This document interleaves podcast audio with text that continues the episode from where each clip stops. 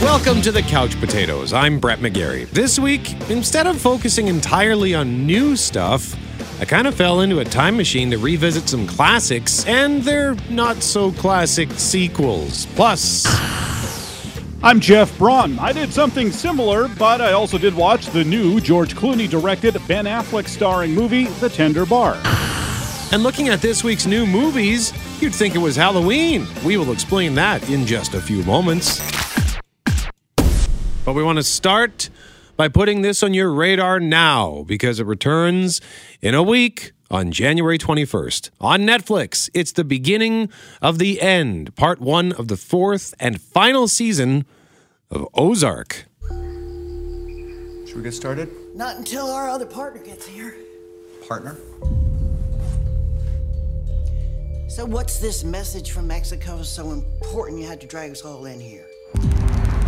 The Navarro cartel has been made aware that you intend to start producing heroin again. They have instructed us to warn you their response is going to be quick and it's going to be brutal. We're just the messengers here. You two are celebrities. You will use your influence. I will walk away from my business. I will be free of the threat of arrest or assassination and to move freely to the United States. Omar Navarro wants to cut a deal with the FBI. What would it take? More than he's willing to give. Do this and you are free of your obligation to me. Some of you know this show, Ozark. Some of you know it and love it, and some of you won't have a clue what we're talking about. Ozark debuted in 2017 with Jason Bateman and Laura Linney as the lead stars. Bateman plays Marty Byrde, a finance guy in Chicago who's also laundering money for a Mexican drug cartel. Some bad things happen, and he has to relocate his family to the Lake of the Ozarks in Missouri where he ends up having to launder even more money for the Mexican drug cartel. From there, he also gets mixed up with the local drug lords who grow poppies for heroin and a family of lowlife crooks led by Ruth, who is young but bright and has a killer instinct with some kindness and vulnerability mixed in. The Byrdes are a family that should have been killed by now multiple times, but they just continue to find ways to not only stay ahead of all those who would kill them, but expand their operations. And now even their genius son Jonah is in on the family practice. You know she's crazy, right? What if you did the laundering for me? She's laundering at 14. Do not be proud of him right now. That wasn't a sarcastic comment, by the way. He really is a genius. Or as Ruth calls him in one scene, he's one of them savants. The first season was good, not great. It had potential, though, because it was dark, it was claustrophobic, it had a sinister musical score, and a surprisingly excellent performance from Bateman. Bateman. Now, I say surprising because before Ozark, I'd mostly known Jason Bateman from comedy. Turns out he's awesome at drama too, and he didn't really have to change anything. He just kind of uses that same deadpan manner of speaking, and it works brilliantly for this show because his character somehow manages to almost always remain calm, and uh, he's perfect in it. Linney plays his wife Wendy. She's terrific as well, but that's no surprise because she's always terrific. Same thing in season two good, not great. Season three, that's where this show went from good to great. And you can even see it on the Rotten Tomatoes. Season one was 70%, season two, 78%, season three, 98%. And the show has won several awards along the way. It's got an excellent cast who consistently de- delivers top shelf performances. And watching Wendy's transformation through the series has maybe been the most interesting part for me as she has joined the fold, so to speak, with Marty to make them into a power couple of crooks but also to strengthen the family, quite frankly, just to stay alive. And here we are now at season four, part one, seven episodes in part one, seven more in part two. Whenever those debut later this year. And as you heard in the clip, the big drug boss wants out and he's prepared to cut a deal with the FBI, but he wants more than the FBI is prepared to give. But if he doesn't get what he wants, He'll kill the Byrdes. Sounds like a fun way to live, always looking over your shoulder. I have watched the first three episodes. Can't tell you anything yet. I will have a review for you, though, next week. Your greatest threat will always come from the inside, Marty. Never forget that. And also coming soon to your TVs, coming this week, in fact, a year after the MCU started debuting its new batch of TV shows, the DC Extended Universe is doing the same, and they're starting with John Cena's Peacemaker. You that Peacemaker guy? Yeah. Evil supervillain? Not a supervillain, that's a misconception. Peacemaker is a highly trained weapons specialist. What the hell is that? It's a grenade I tied to a Russian tank shell. How many people does this blow up? I don't know. Invented it this morning. Has a questionable backstory. Made the only choice I could. Funny how often the only choice in killing people coincides. Peacemaker is a trained assassin that wears a costume. A bright red shirt and white pants aren't exactly conducive to lurking in the shadows. People see this uniform, it strikes fear in their hearts. Who? The other people at the Village People tryouts? Peacemaker is recruited to join a secret team for a mission that probably doesn't have a large chance of success. You don't want to believe in miracles, that's on you. He fights for his values, what he believes is good. I made a vow to have peace at any cost. No matter how many men, women, and children I need to kill to get it. Hey, no! Good. Right now, the world needs a psychopath, and you're the only one I got. Peacemaker was introduced into the DCEU this past summer with the Suicide Squad, where he was very funny. Uh, he fancies himself as an all American hero committed to making peace at any cost, which ironically usually involves a lot of violence. John Cena is great in the role as he's built like a superhero, but he's also very capable of the comedy involved. He's in the weird position of constantly having to prove his comedy chops because he's a handsome, beefy dude, and those guys are not usually associated with being funny. So Cena is destroying stereotypes in the process. The Suicide Squad was a terrific movie, by the way, probably the best superhero movie of the year after Spider Man No Way Home. Check that out if you've not yet seen it. Um, so, hopes for are high for Peacemaker, the TV show. I haven't had a chance to watch it yet as we record this, but the first three episodes are debuting on Crave here in Canada on Thursday, the 13th. And then after that, it's an episode per week for five more weeks. And James Gunn, who directed the Suicide Squad as well as the MCU's Guardians of the Galaxy movies, wrote all eight episodes of Peacemaker and he directed five of them. So it's very much his thing. And that's good because those other movies he did are great. So I'm uh, stoked to start digging into Peacemaker real soon. Couple of movies to point out for this week. One of them, I, it's funny. I went to Rotten Tomatoes to see what's new this week, and then I thought, "Holy smokes, it's out this weekend!" Hello? It's happening. Three attacks so far. Do you have a gun? I'm Sidney Prescott. Of course, I have a gun. Something about this one just feels different.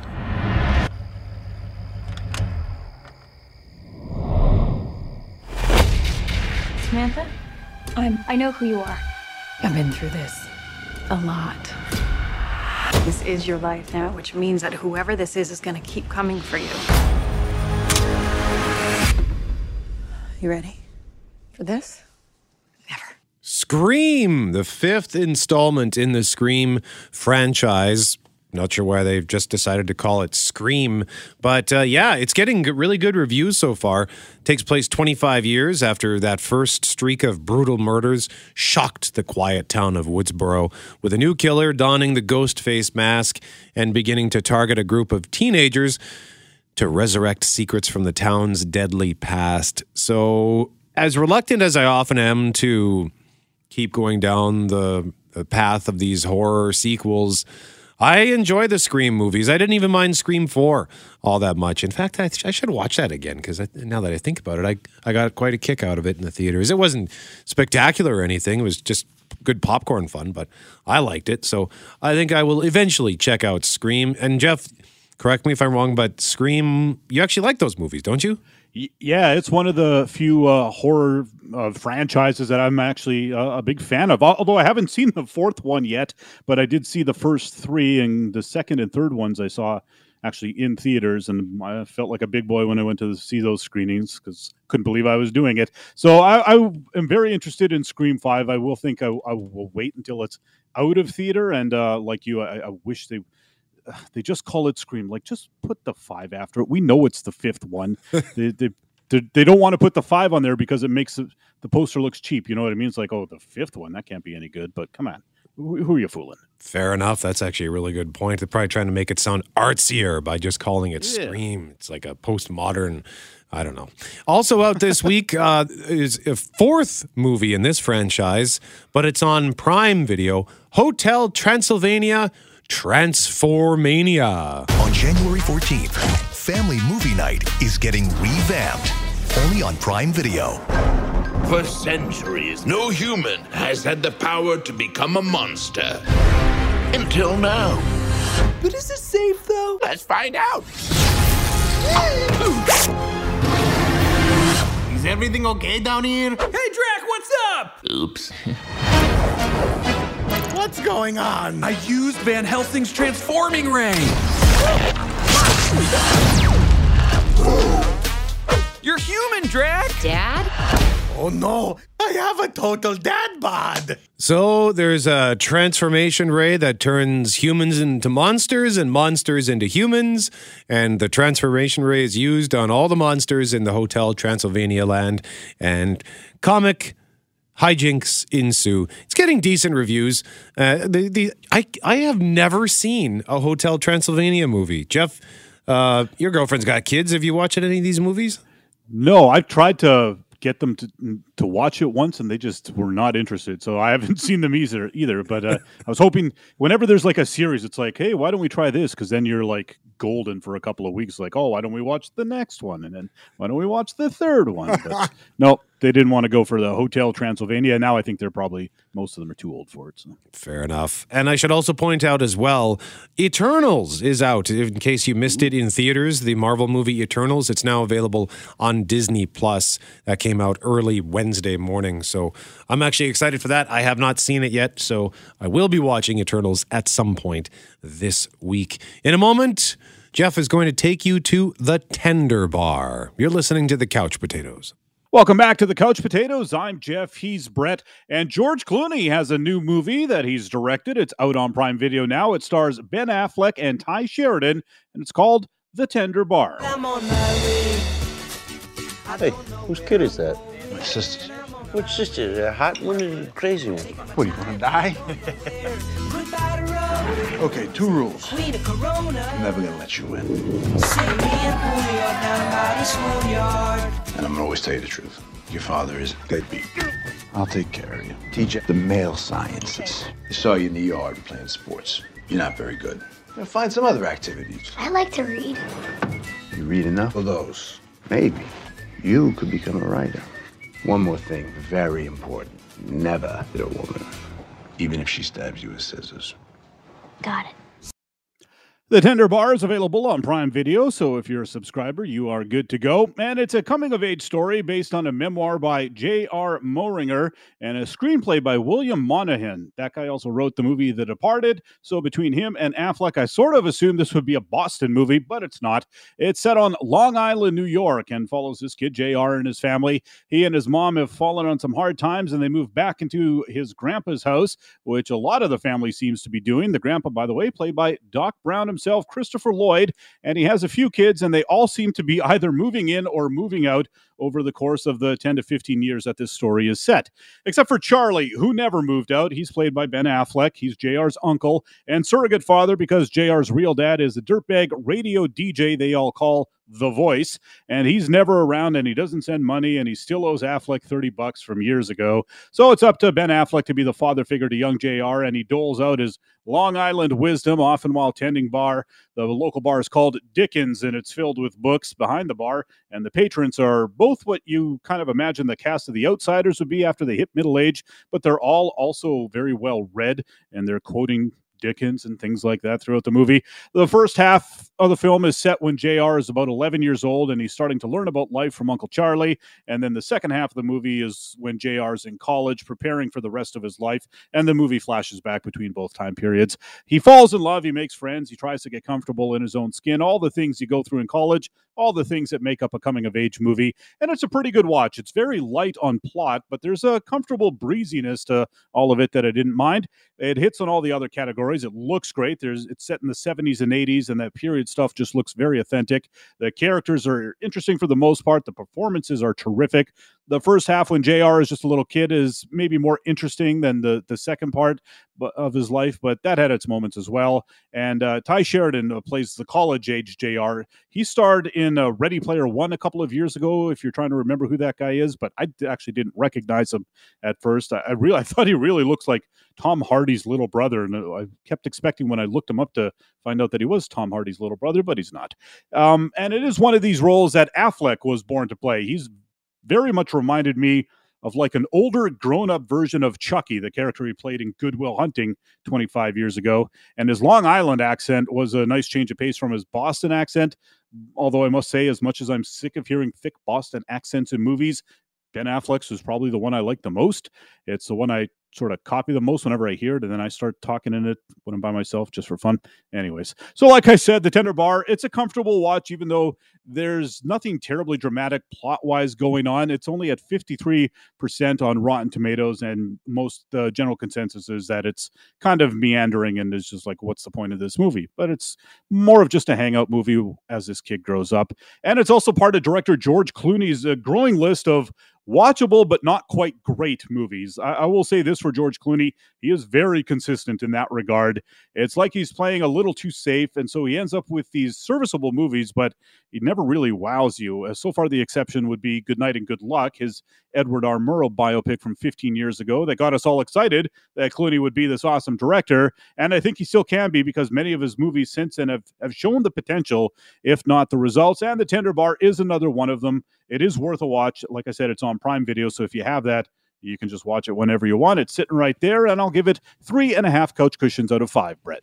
In a moment, we want to talk about the finale for Dexter New Blood. Did it redeem the show? You're listening to the Couch Potatoes. Welcome back to the Couch Potatoes. I'm Jeff, he's Brett, and Dexter New Blood wrapped up last weekend. There's strong evidence that your fire was arson. Can you think of anyone you crossed recently? No one comes to mind. Hey, I am the Phoenix. I rise from the ashes. No one will tell me what's happening. The world needs us. I trusted you. I need all the backup I can get. You'll see what real evil looks like.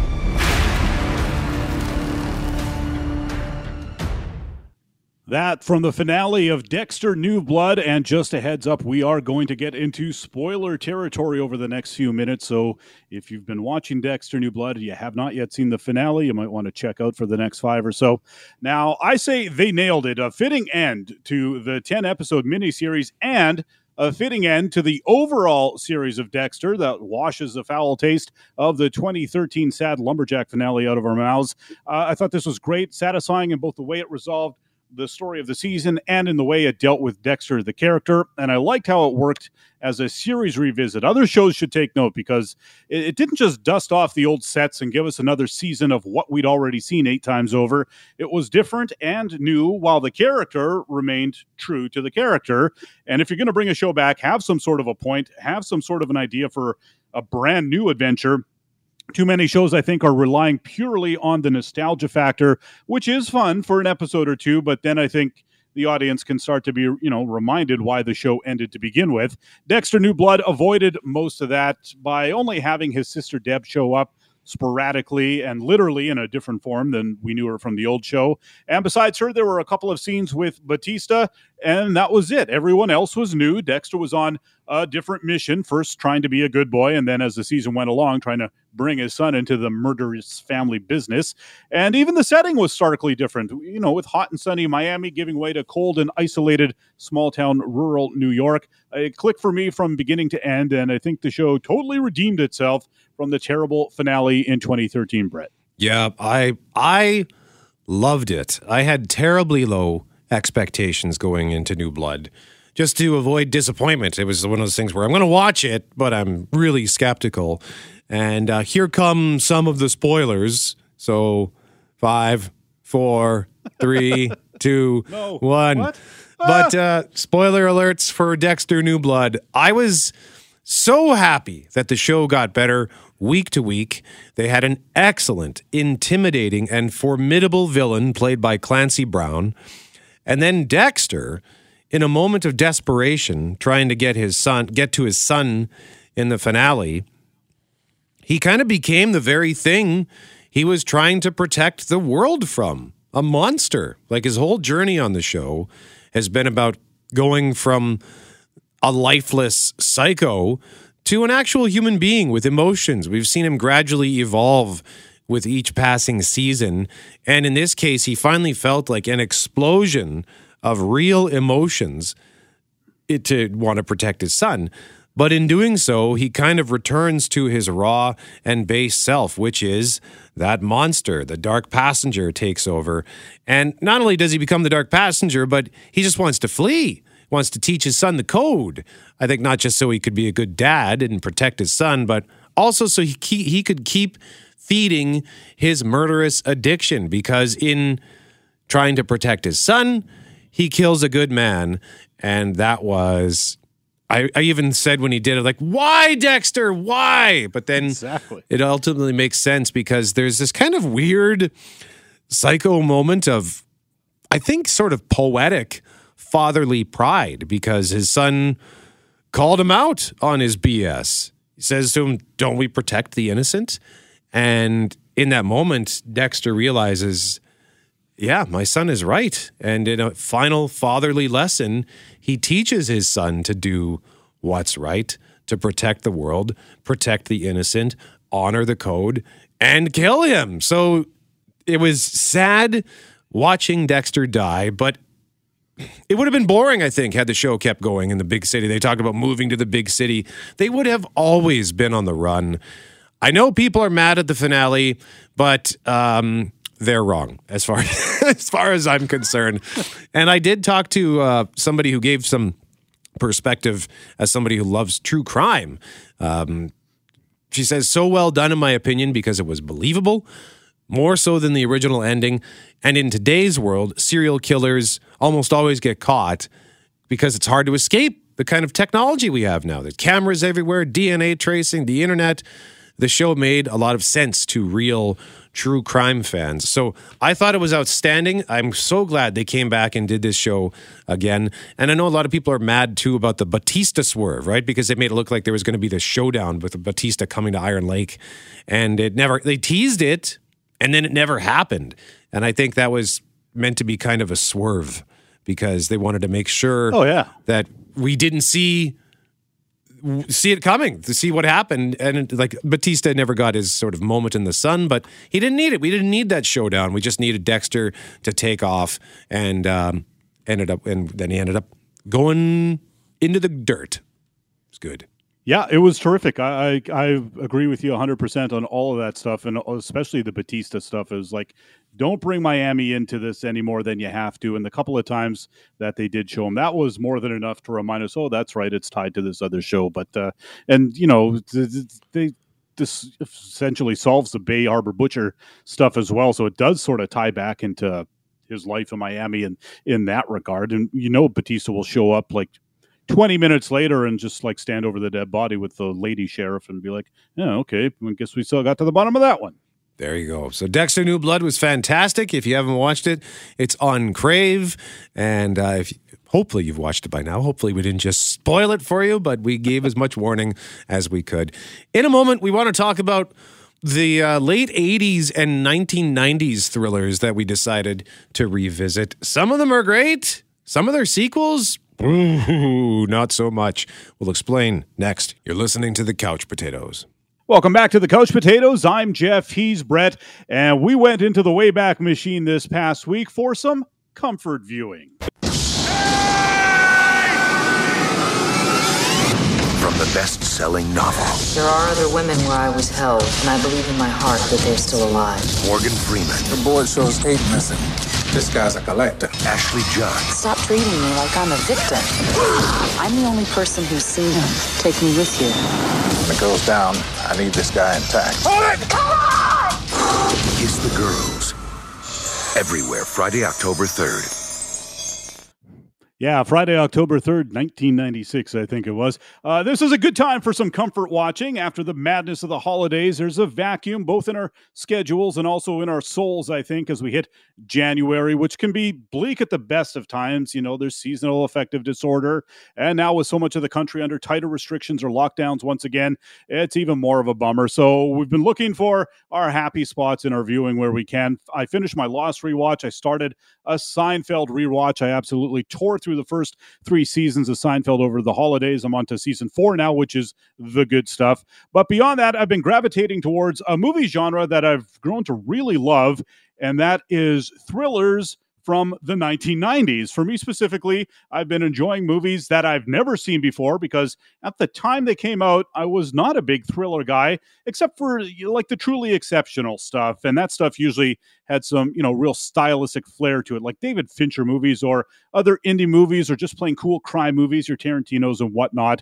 But things like Kiss the Girl, starring Morgan Freeman and Ashley Judd, I was skipping those in the 90s, saving my time and money for the cool movies, the big action movies, and the comedies. Now, at age 45, I'm loving those old thrillers, and all the more so because they're fresh to me. I don't know what the twists are, although most of them are pretty easy to guess. So not only do I basically get a brand new movie out of it, I also still get the nostalgia that we look for in our comfort viewing nostalgia for the 90s filmmaking, the stars of the time, or younger versions of actors I still like, nostalgia for the 90s in general. Most of these movies are, of course, set in the 90s. And in 2022, as the pandemic re rages on, it's just comforting to go back 25 years. So this past weekend, I watched Kiss the Girls. I watched its sequel, Along Came a Spider, which also stars Morgan Freeman. It's technically not a 90s movie. I think it was from 2002.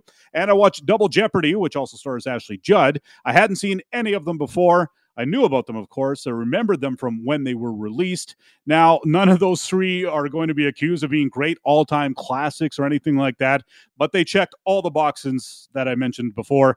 And I've been hunting for new old movies to watch. I probably shouldn't have burned through those three so quickly, actually.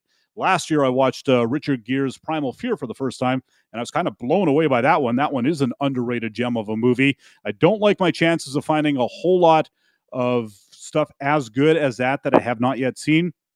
But I do feel like movies like Kiss the Girls were a dime a dozen in the 90s, so there should be a lot more of that stuff out there for me. The good news these movies are available everywhere. 10 years ago, I would have had to resort mostly to cable, although I guess they did have Netflix back then. So 15 years ago, it would have had to be cable or actually going to Blockbuster to rent them. Now, cable is still an option, but the streamers all have a vast library of old movies too.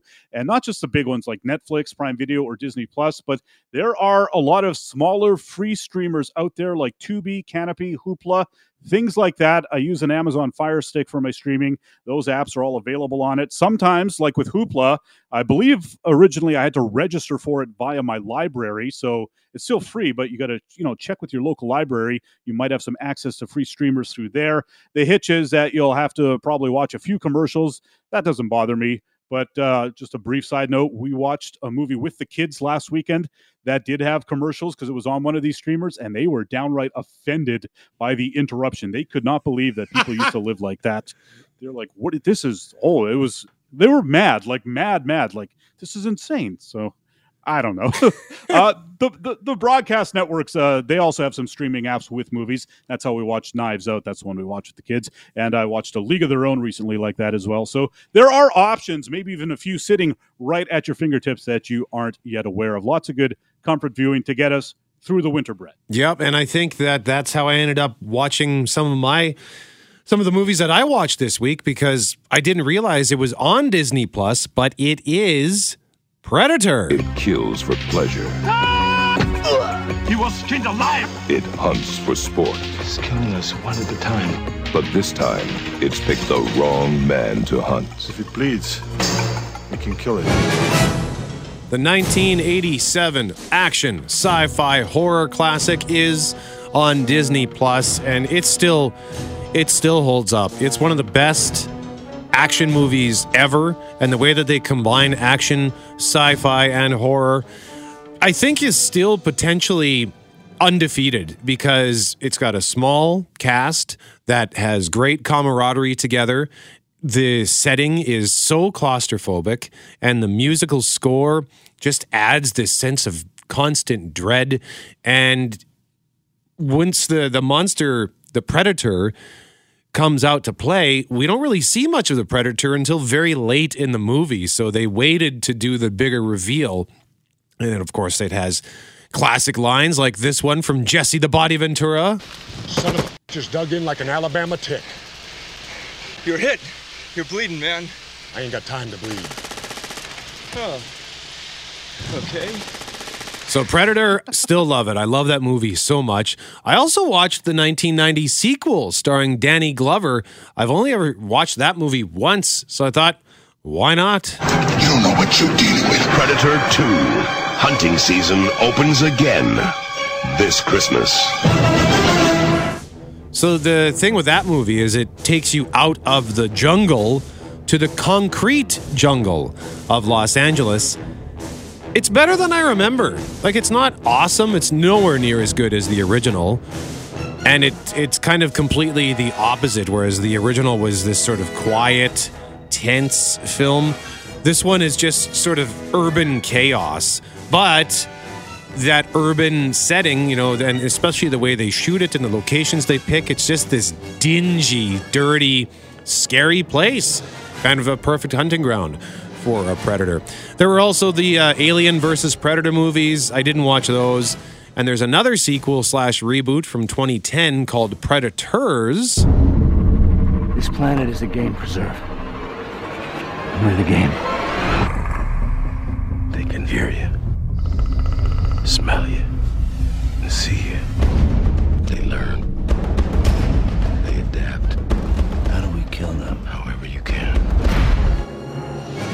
So that one stars Adrien Brody and Laurence Fishburne. I did not watch that one yet. I do plan to. But I did watch the 2018 film The Predator, and um, not very good. That's all I can really say. It's okay. I don't think it was as bad as some of the re- reviews were saying, but it's not great. Like if you want to watch Predator, stick to the original, and you can find them all on Disney Plus. Also on Disney Plus. Who else knows about this? SETI in New Mexico identified a signal. And we estimate that it has a diameter of over 550 kilometers and a mass roughly one fourth the size of our moon. What the hell is it? A meteor? No, sir. No, definitely not. How do you know? Well, sir, it's slowing down. It's what?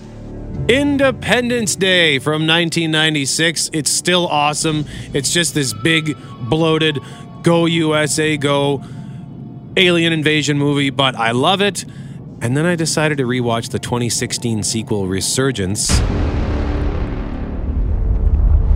is definitely bigger than the last one.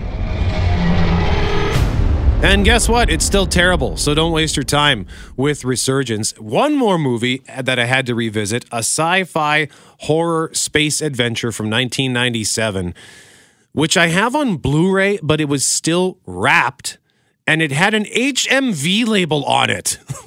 like HMV. Oh, how old is that? I have no idea. I got to research. I can't remember when HMV closed. But clearly, it's been a while since I've watched Event Horizon, so I decided to dust that one off. It has, as much as I like Laurence Fishburne as Morpheus, this is my favorite line of his ever.